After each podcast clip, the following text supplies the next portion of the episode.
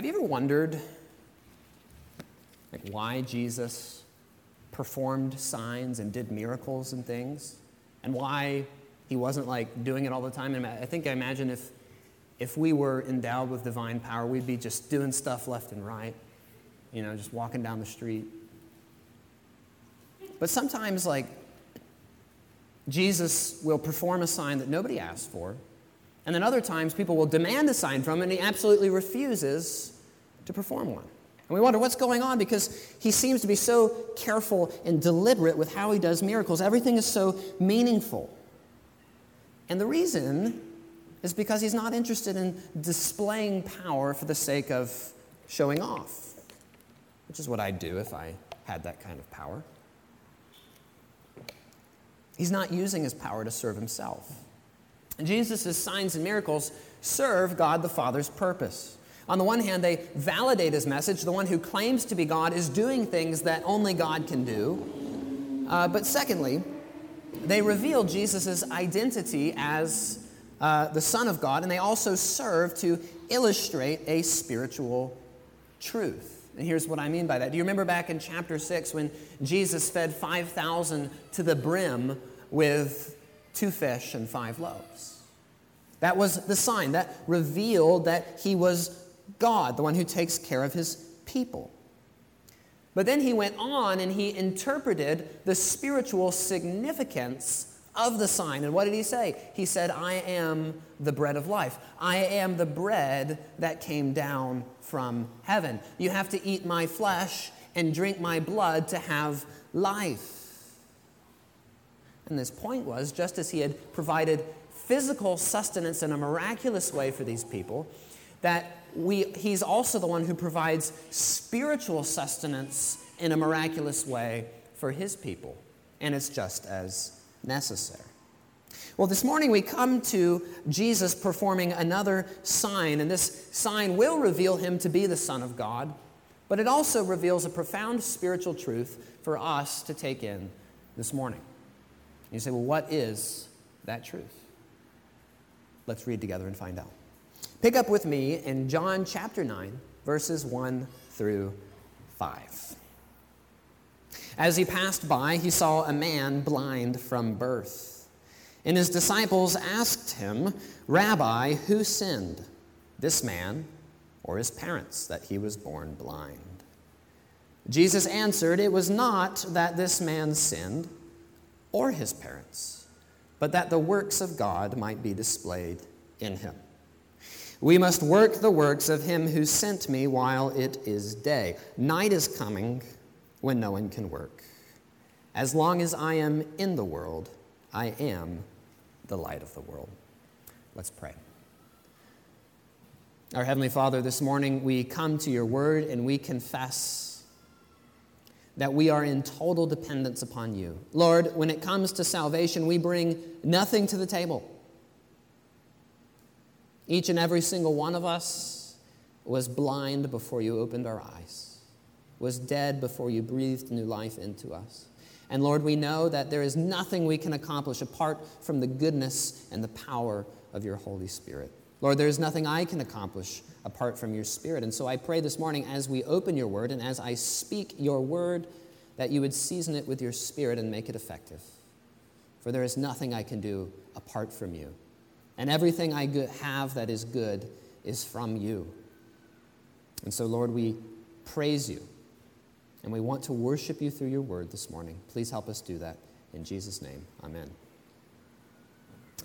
Well, we start off and we encounter a problem. Uh, last week we ended, and Jesus had said uh, a very provocative thing, which was before Abraham was, and then he uses the name of God, I am. Uh, Jesus claimed to be God, and in response to that, his adversaries picked up stones to stone him. But because he actually was God, he hid himself and walked out. In chapter 9, all we have is this as he passed by. So this could be directly after the confrontation or it could be a significant time later. But what we do know is Jesus is walking through Jerusalem with his disciples and they pass a man born blind. Now, like any good theologian, Jesus' disciples encounter a suffering man in need, and they immediately turn the situation into an opportunity for theological debate. Rabbi, who sinned so that this man was born blind? Now, in asking this question, the disciples are revealing what was a prevailing view of suffering in their day, and in many places of the world continues to be a prevailing view of suffering, and that is the doctrine of karma, which is essentially you get what you deserve. If you were righteous, life worked out for you. If you were a scoundrel and if you were wicked, life came after you. Now, since this man was born blind, his disciples are thinking either he deserved it or his parents caused it through their sin. And by the way, there is a kernel of truth here. If you persist in unrepentant sin, you will suffer for it in this life and in the life to come. Sin promises you life, sin provides temporary pleasure, but it always, without exception, leads to death. But praise God, that kernel of truth was not the whole truth. The Bible is equally clear that sometimes people suffer specifically for righteousness' sake. That sometimes, even, God has a reason for your suffering, and He has no intention of letting you know what that reason is.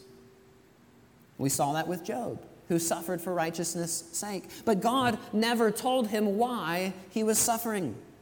He simply reminded Job, I am God and you are not. You have no idea the complexities of ruling the universe, Job. Sometimes people suffer because it was God's will that through their suffering they would glorify God and accomplish good. And so it is that suffering is an expected, an expected feature of the Christian life. Paul, in his missionary journeys in Acts 14, as he goes back to encourage all of these churches he planted, he says to them, It is through many tribulations that we will enter into the kingdom of God. Think about Joseph, who was sold into slavery by his own brothers.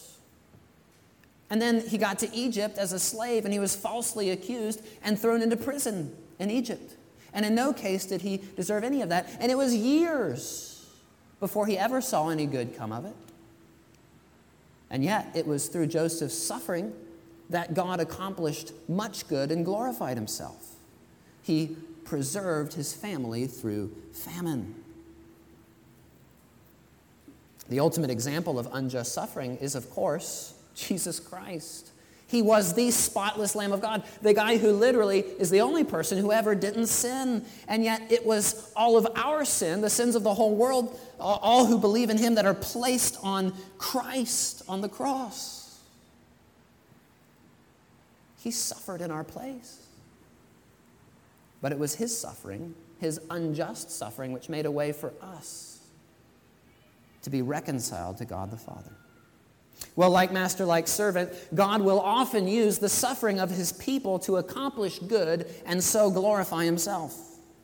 And so, all that is to say, Jesus rejects their simplistic thinking who sinned, this guy or his parents. And he reminds us that reality is not always as black and white as we might like to pretend. God has not granted us his perspective. What he does is calls us to trust him and he demonstrates that we can trust him because he sent his son to die in your place. Now, this man was born blind for a reason. What was that reason? The text tells us that the works of God might be displayed in him. Jesus is going to perform a sign on this man, and he's going to use his years of suffering as a blind man to do good. But notice how God does this. Not only does God use this man's suffering to accomplish good in his own day, but this gets recorded into Scripture. And for thousands of years, people have read the story of the man who was blind and who is healed, and they have come to place their faith in Jesus Christ. It continues to echo throughout every generation. And through this man's suffering, God has, has accomplished and is accomplishing much good. Now, I do not know all of you this morning. I don't know all of your situations. It is quite possible that this morning you are suffering, you are struggling, and it's no fun. You could be suffering because of unrepentant sin in your life. That could be the case. You say, How do I know? Well, I'd go to someone you trust, a brother or a sister, someone who knows you well and isn't afraid to speak the truth. And if you are in unrepentant sin, then I'd encourage you to repent and seek the forgiveness of Christ, which He is happy to give. But let me tell you, it's also possible this morning that you're suffering, and there's no clear reason that you can tell why. Now, there's nothing more natural than for a person to seek deliverance from their suffering. If you recall Jesus in the Garden of Gethsemane, he said, Lord, if there's any other way for this cup to pass from me, let it be. And perhaps you remember Paul the Apostle in 2 Corinthians 12, who prayed three times that God would remove the thorn in his flesh. But in both cases, God determined that they were to continue along the path of suffering which he ordained for them. What did he say to Paul? What did Christ say to Paul? He said, My grace is sufficient for you, for my power is made perfect in your weakness. we always ask for deliverance, and there's nothing wrong with that. Jesus asked for deliverance. But what if we also prayed as Jesus did, nevertheless, not my will, but thine? What if you also prayed, Lord, if you don't choose to deliver me from this pain, how might I glorify you through this pain? God, show me how to accept the life you've given me with grace and teach me to use my suffering for your glory and the good of those around me. Help me to trust you even when it's hard, God. And that, dear friends, is a hard prayer, but it is a prayer that God loves. Well, Jesus turns his disciples from helpful theological reflection to action, and he says, We must work the works of God while it is day. Night's coming when no one can work. Dear friends, Jesus is insisting to his disciples that there's an urgency to the Christian life, that we're not called to sit back and live as if heaven has already come to earth. He gives his disciples a mission. Now, in this context, he's talking about his specific mission before he goes to the cross. The nighttime there is his crucifixion. But we also know that one day the sun will set on our own lives, that our lives are like a mist, James says, here for a moment and then vanishing. And before he calls us home to glory, he's given us a great commission to go and to make disciples of all nations. Church, we have work to do all of us. And it's to reach our friends and our family and our neighbors for Jesus Christ. Well, we've considered the problem. Let us now consider the solution. Pick up with me in verse 6. Having said these things, he spit on the ground and made mud with saliva. Then he anointed the man's eyes with the mud and said to him, Go wash in the pool of Siloam, which means sent. So he went and washed, and he came back seeing. Uh, a Sunday school teacher once asked her class of second graders, uh, What is small, with four legs and a bushy tail, and gathers nuts for the winter? Uh, one student eagerly raised his hand and she called on him, and when he answered, he said, Jesus. If any of you grew up in Sunday school, you know that Jesus is almost always the answer. And as Christians, we really do believe that most problems we face in life also, in some way, have the person and the work and the word of Jesus Christ as the answer. And so, here at the beginning of John chapter 9, uh, the man they encountered has a problem. He's been born blind. But don't think for a minute that the only problem that Jesus cares about is his physical blindness. No, this man is a son of Adam, just as you are and I am. Not only is he physically blind, he is spiritually blinded by the presence of sin in his life, and such is the nature of everyone born after the fall. Jesus is doing a physical sign to make a spiritual point. What is the solution to this man's blindness? Jesus. Now, much of the time, we like to talk about how we chose to follow Jesus. And that's true. Each of us is called to make that decision for ourselves, to decide, I'm going to follow Jesus. But it is also true to say that no one chooses to follow Jesus whom Jesus did not first choose and seek out. As he reminded his disciples in chapter 15, you did not choose me, but I chose you. And if you're here this morning, it's very likely that Jesus is calling to you, he's speaking to you. The text tells us that Jesus was passing by. You see, the blind man woke up this morning not anticipating that this day would be any different than any of his previous days. He didn't do anything differently on this day. He didn't seek Jesus out. He did what he did every day, which was to sit and beg. Jesus, on the other hand, only ever did what God the Father commanded. And so it was on that day that to fulfill God the Father's plan was to seek out this blind man. And the blind man's sitting there. As far as we can tell, he has no idea who Jesus is. And all of a sudden, this guy comes up, he spits on the ground, he makes mud with his spit, and he wipes it on this blind man's eyes. You say, why in the world would Jesus choose to heal him in that way? Couldn't Jesus have just spoken, be healed? Yes, he could have.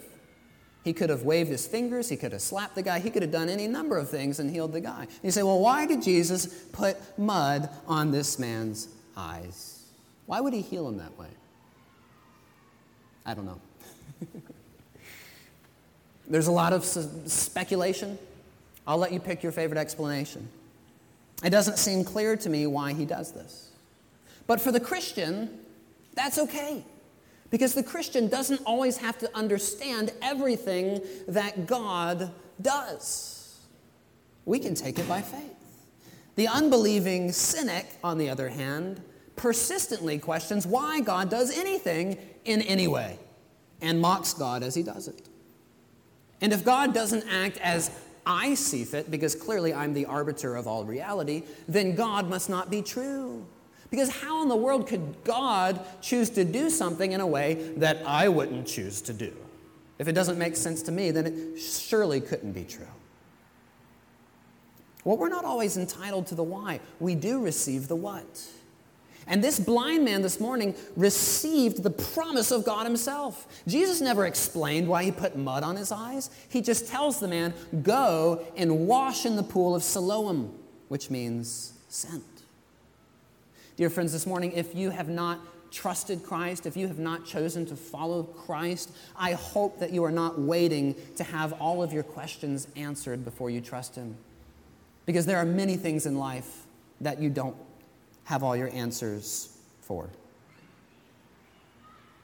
This morning, you have the promise of God held out to you, as did this blind man. This is the good news of the gospel that Jesus Christ died to save sinners like me and like you.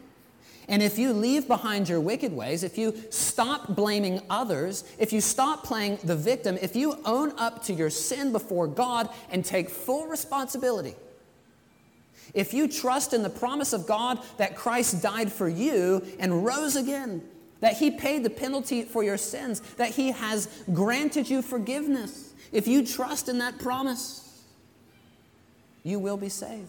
The Bible says God will make you his treasured possession. He will adopt you into his family eternally. So Jesus has held out hope to this man. He took the initiative, he offered the solution to this man's problem. But now, the man is faced with a decision. He's sitting there. This strange man has wiped mud on his eyes and told him to go and wash. Do I listen to this guy I don't know? Or do I stay put because this is all absolutely ridiculous? Dear friends, it is faith alone that saves a person. But we don't know whether this man has faith until we see what he does. Your actions reveal what you believe, your actions reveal your heart.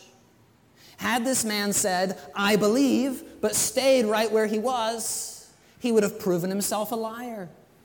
But his actions proved that his faith was genuine. That's why Jesus elsewhere says, If you love me, you will obey my commands. And so the blind man, with no idea why Jesus put mud on his eyes, nevertheless, he exercises faith. He goes to the pool, he obeys the command of Jesus, even though it seems strange and he doesn't understand it. And what is the result of that? His eyes are open in more ways than one. Faith is intangible. Faith is clinging to the promises of God and the person of God, even when you don't understand. Faith is how you receive the blessings of God. But don't claim to have faith if that faith never reveals itself in obedience. You would be like the blind man hearing the words of Jesus, claiming to trust them, and never getting up to go wash in the pool. How can you believe that Jesus will one day raise you from the dead and grant you life everlasting if you refuse to obey him whenever you don't like his commands? That is a damning disconnect. A sign of true faith is that it is your joy to obey him and that you trust his commands. Well, let's continue to see the reactions to this sign. Pick up with me in verse 8. The neighbors and those who had seen him before as a beggar were saying, Is this not the man who used to sit and beg? Some said, It is he. Others said, No, but he is like him. He kept saying, I am the man. So they said to him, Then how were your eyes opened? He answered, this man called Jesus made mud and anointed my eyes and said to me, Go to Siloam and wash. So I went and washed and received my sight. They said to him, Where is he? He said, I don't know. Sorry. And they brought to the Pharisees the man who had formerly been blind. Now it was the Sabbath day when Jesus made the mud and opened his eyes. So the Pharisees again asked him how he had received his sight. And he said to them, He put mud on my eyes, and I washed, and I see. Some of the Pharisees said, This man is not from God, for he does not keep the Sabbath. But others say, How can a man who is a sinner do such signs? And there was a division among them. So they said again to the blind man, What do you say about him, since he has opened your eyes? He said, He is a prophet. The Jews did not believe that he had been blind and had received his sight until they called the parents of the man who had received his sight. And they asked him, Is this your son, who you say was born blind? How then does he now see? His parents answered, We know that this is our son, and that he was born blind, but how he sees we do not know, nor do we know who opened his eyes. Ask him, he is of age, he will speak for himself. Now the parents said these things because they feared the Jews, for they had already agreed that if anyone should confess Jesus to be the Christ, he was to be put out of the synagogue. Therefore, his parents said, He is of age. Ask him. So, for the second time, they called the man who had been blind. and They said, Give glory to God. We know that this man is a sinner. And he answered, Whether he's a sinner or not, I do not know. One thing I do know that though I was blind, now I see. They said to him, What did he do to you? How did he open your eyes? This is my favorite part here. He answered them, I've told you already, and you would not listen. Why do you want to hear it again? Do you also want to become his disciples? and they reviled him, saying, You are his disciple, but we're disciples of Moses. We know that God has spoken to Moses, but as for this man, we don't know where he comes from. The man answered, Why, this is an amazing thing. You do not know where he comes from, and yet he opened my eyes. We know that God doesn't listen to sinners, but if anyone is a worshiper of God, he does his will. God listens to him. Never since the world began has it been heard that anyone opened the eyes of a man born blind. If this man were not from God, he could do nothing. And they answered him, You were born in utter sin, and you would teach us? And they cast him out. We see four reactions to the sign that Jesus just performed. The first reaction is from the guy's neighbors.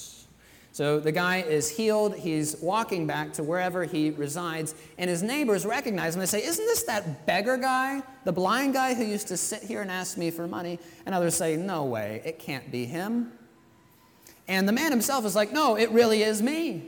And they say, Well, then what happened? And he simply tells him. Now, I want you to pay attention to what he says because this is proof that you don't have to be an all star theologian to be an all star evangelist. What does he say? He just tells them what happened. He says, He put mud on my eyes, I went and washed, and I received my sight. He just pointed them to Jesus and said, This is what Jesus did. Later on, he says, I was blind, now I see.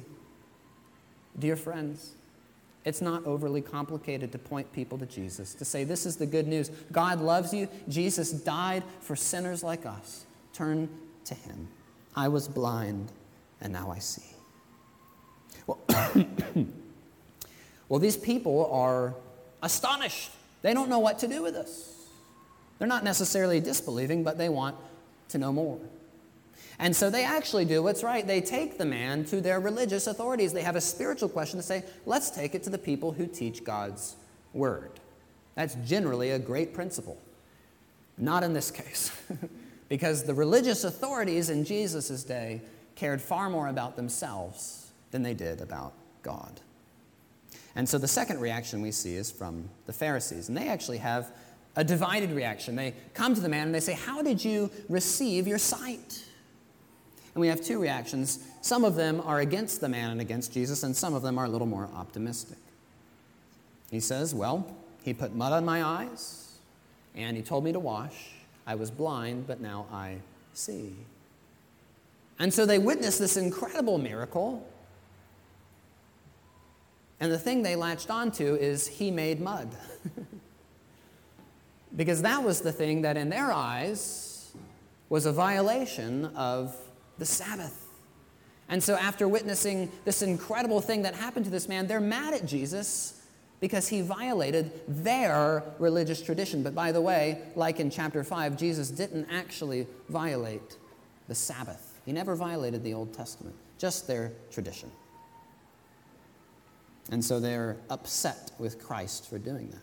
But then there's another group here in verse 16 who says this.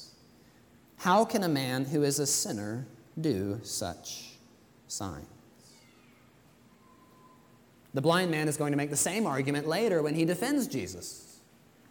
The idea is God doesn't listen to those who hate him. God doesn't listen to those who are rebelling against him. So, how could this man heal this guy if he is a sinner? And so finally, they turn to the blind man. They say, Well, what do you have to say about this whole thing? And unsurprisingly, the guy who's just been healed is very optimistic and he's very grateful. He says he is a prophet. He recognizes there's something divine going on with this guy and he speaks correctly. It's the truth. It's just not the whole truth. But he'll get there. Let's keep on looking. The third reaction we see is from the man's parents, and this is verses 18 to 23. Now, the Pharisees here are no fools. They want to be sure that they haven't fallen for a ruse, that this guy actually was blind and he actually has been healed. So they go and they find the man's parents and they ask him, Was he born blind? How did he come to gain his sight? And the parents answer very evasively. They say, Yes, he's our son. Yes, he's born blind. We don't know who opened his eyes or how it happened. And then they kind of throw their son under the bus, don't they? Which, to be fair, they've kind of already done that because he's begging on the street. But then John tells us why they're so evasive. They say, He's of age, ask him. He can speak for himself.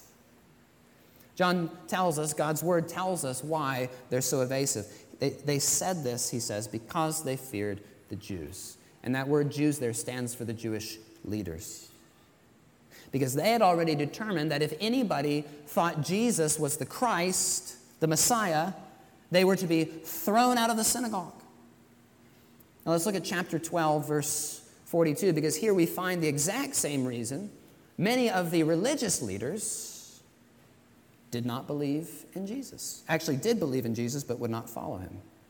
Uh, nevertheless, this is what John chapter 12, verse 42. It's talking about the religious leaders. It says this Nevertheless, even many of the authorities believed in Jesus, but for fear of the Pharisees, they did not confess it, so that they would not be put out of the synagogue. For they love the glory that comes from man more than the glory that comes from God. Now, this is the ultimate tragedy here, my friends. Listen, this is the tragedy, okay?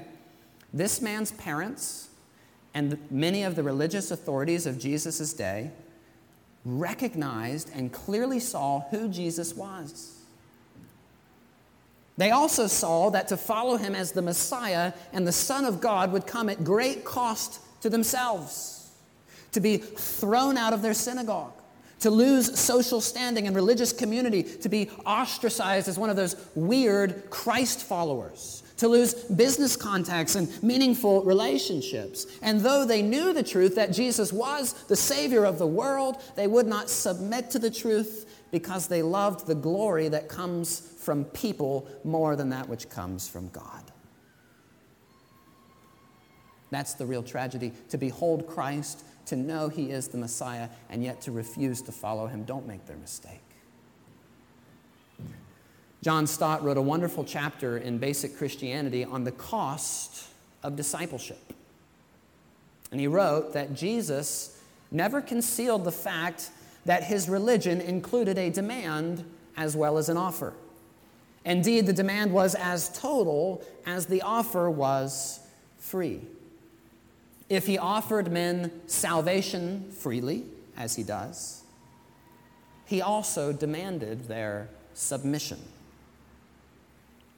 Later, he writes that thousands of people ignore Christ's warnings and they undertake to follow him without first considering the cost. But what did Jesus himself say about following him? He said, If anyone should come after him, let him take up his cross and deny himself and follow me. To their credit, they've counted the cost and determined that they don't want to pay it. Christian, don't expect the accolades of the world for following Jesus.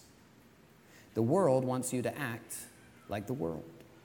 The world wants you to be like the world. Jesus wants you to be like him, and that's way more enjoyable. But that will cost you with the world.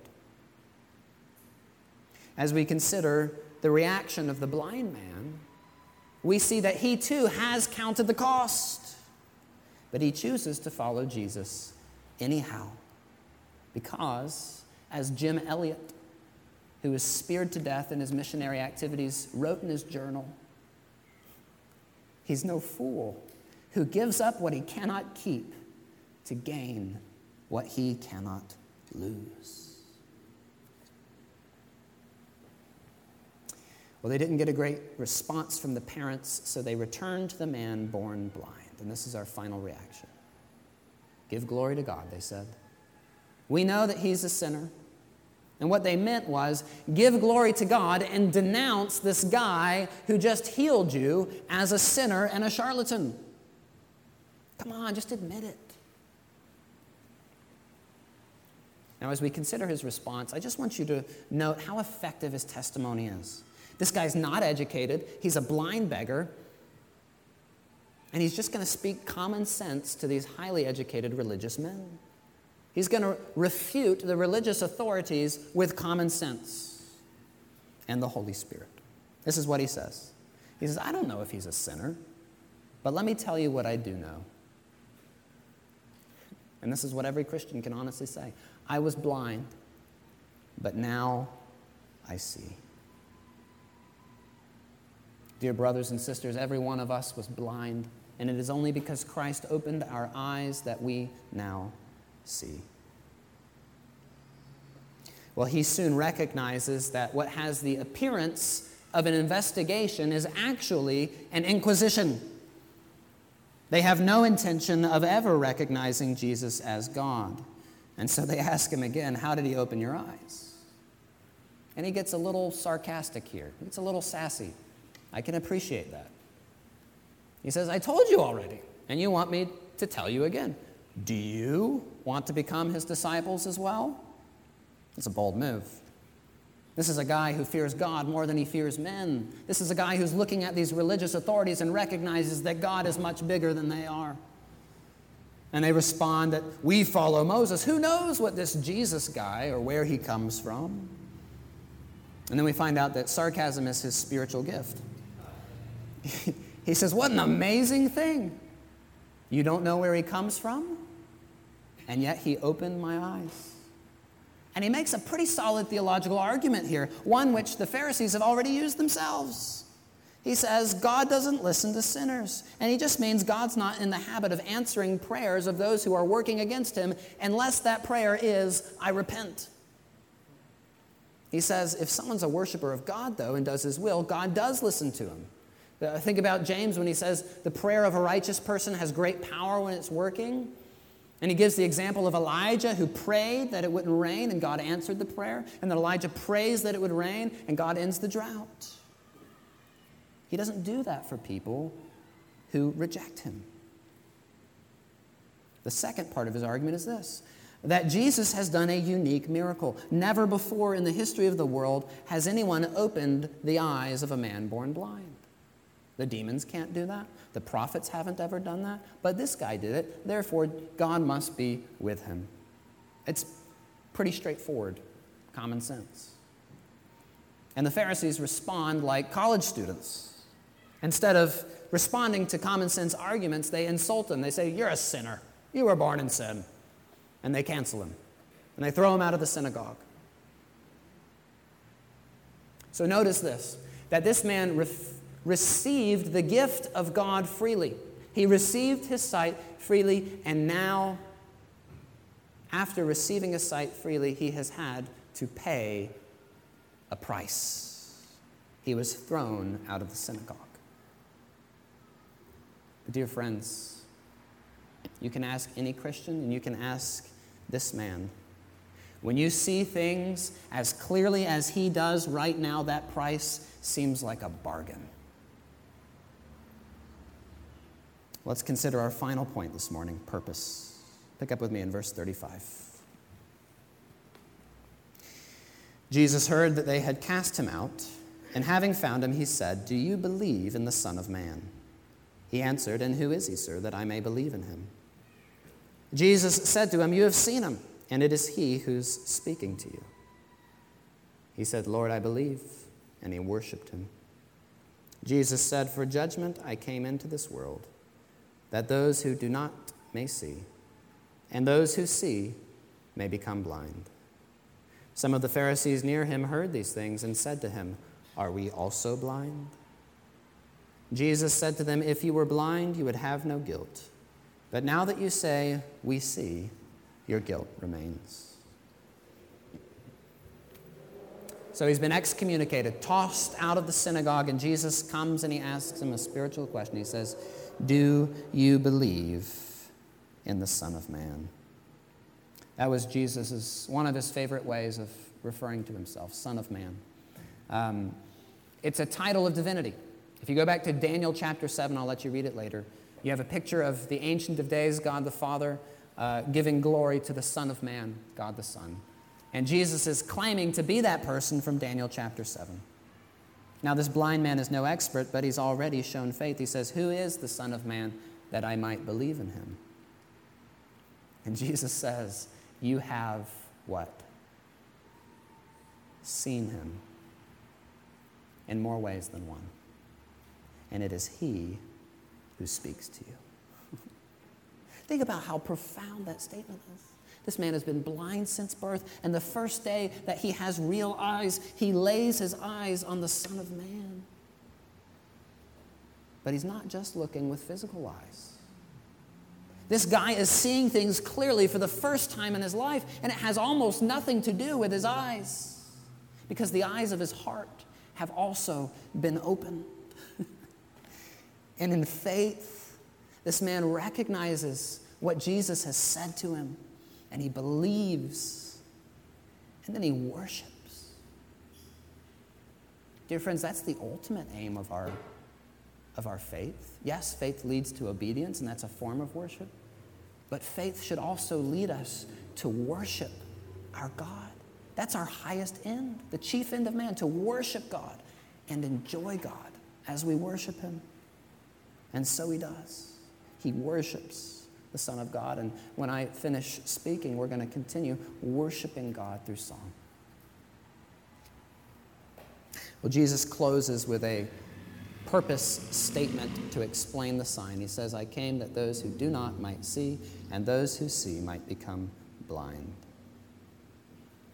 The greatest miracle in this chapter is not that the blind man can use his eyes now. The greatest miracle in this chapter is that the eyes of his heart have been opened to receive the Savior of humanity. And he responds in faith and worship, even if it costs him his family and his religious community. Jesus says, I came that the blind might see. The second thing he says is what deeply offends the Pharisees that those who claim to see are made blind. That's the Pharisees. And they recognize that Jesus said that about them, so they ask a question with a, uh, an implied negative answer. They go, Okay, Jesus, are we also blind? And of course, the, the implied answer is, Of course not. We're Pharisees. Jesus turns to him and he says, If you were blind, you would have no guilt. He's talking about the guilt of rejecting the Messiah. They're still sinners, but they're guilty of a particular transgression, which is to behold the Son of God and call him a liar. He says, But because you claim to see, your guilt remains. You see, these Pharisees are just as blind as anyone else, but they don't think they are. But Jesus in Matthew 15 called them blind guides. Blind, they can't see, they don't know God. Guides, they nevertheless lead many people astray. They don't see, but they guide. They claim to know God, but they don't. And Jesus says, My coming is a judgment against those who refuse to recognize their own blindness. They claim to see, but they were just as blind. And Jesus' coming hardens them in their blindness so that they reject him. Dear friends, now is the day of salvation. If you've been contemplating turning to Christ, don't wait. Turn to Him today. Well, I want to close with three applications. Number one, the text is clear that every single Christian was at one point just as desperate as this blind man. That spiritually speaking, we were all dead and blind. We couldn't see. And if left to our own uh, if left on our own, we would still be there. Jesus had to choose us and find us and seek us out and open our eyes to receive his truth. And so that means, dear friends, that there is no room for boasting in the Christian life. We should be humble and grateful to God. It also means that we should have sympathy on those who are still blind, because we know that is our own natural state. Secondly, we don't want, as people who have had our eyes open, to go stumbling down the hallway as if we were still blind. What do I mean? What I mean is that we don't go back to the things that we used to love before we love God. We don't act that we're act as if we're blind if we are not still blind.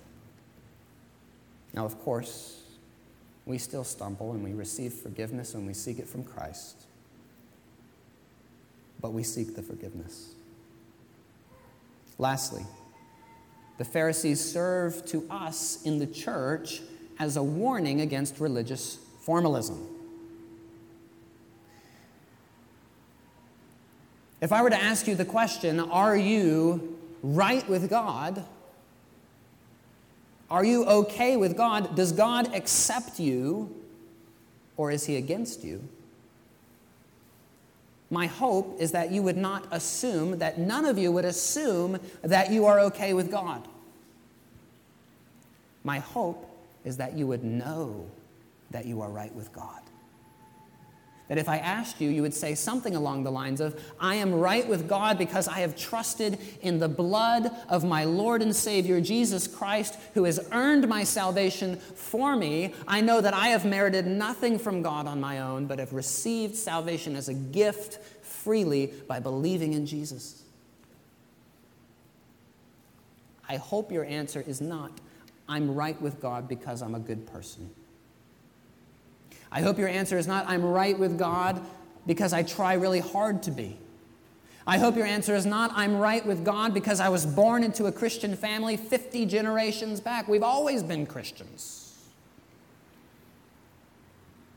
If so, then you are guilty of the religious formalism that these Pharisees have. No one is a Christian by physical birth, but by spiritual rebirth.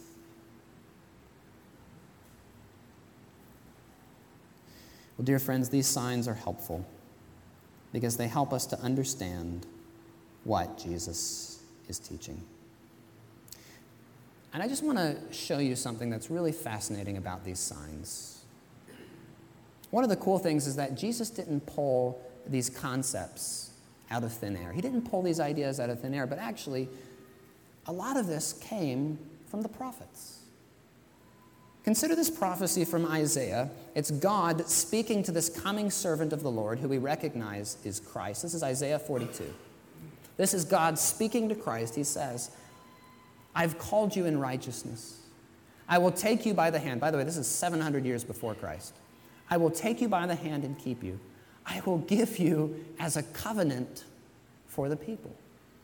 I will give you, he says. For God so loved the world, what? That he gave his only son that whoever believes in him will not perish but have everlasting life. That's the hope of the gospel right there. I will give you as a covenant, I will give you, number two, as a light, not just for the Jews, but for the nations. And Jesus, of course, when he shows up on the scene, he says, I am the light, not just of the Jews, I am the light of the world. Whoever follows me will not walk in darkness, but will have the light of life. Third, I will give you to open the eyes that are blind.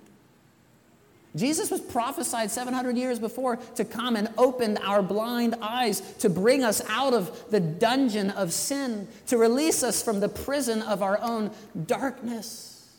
Dear friends, the gospel was in Isaiah. The gospel is on every page of the Word of God.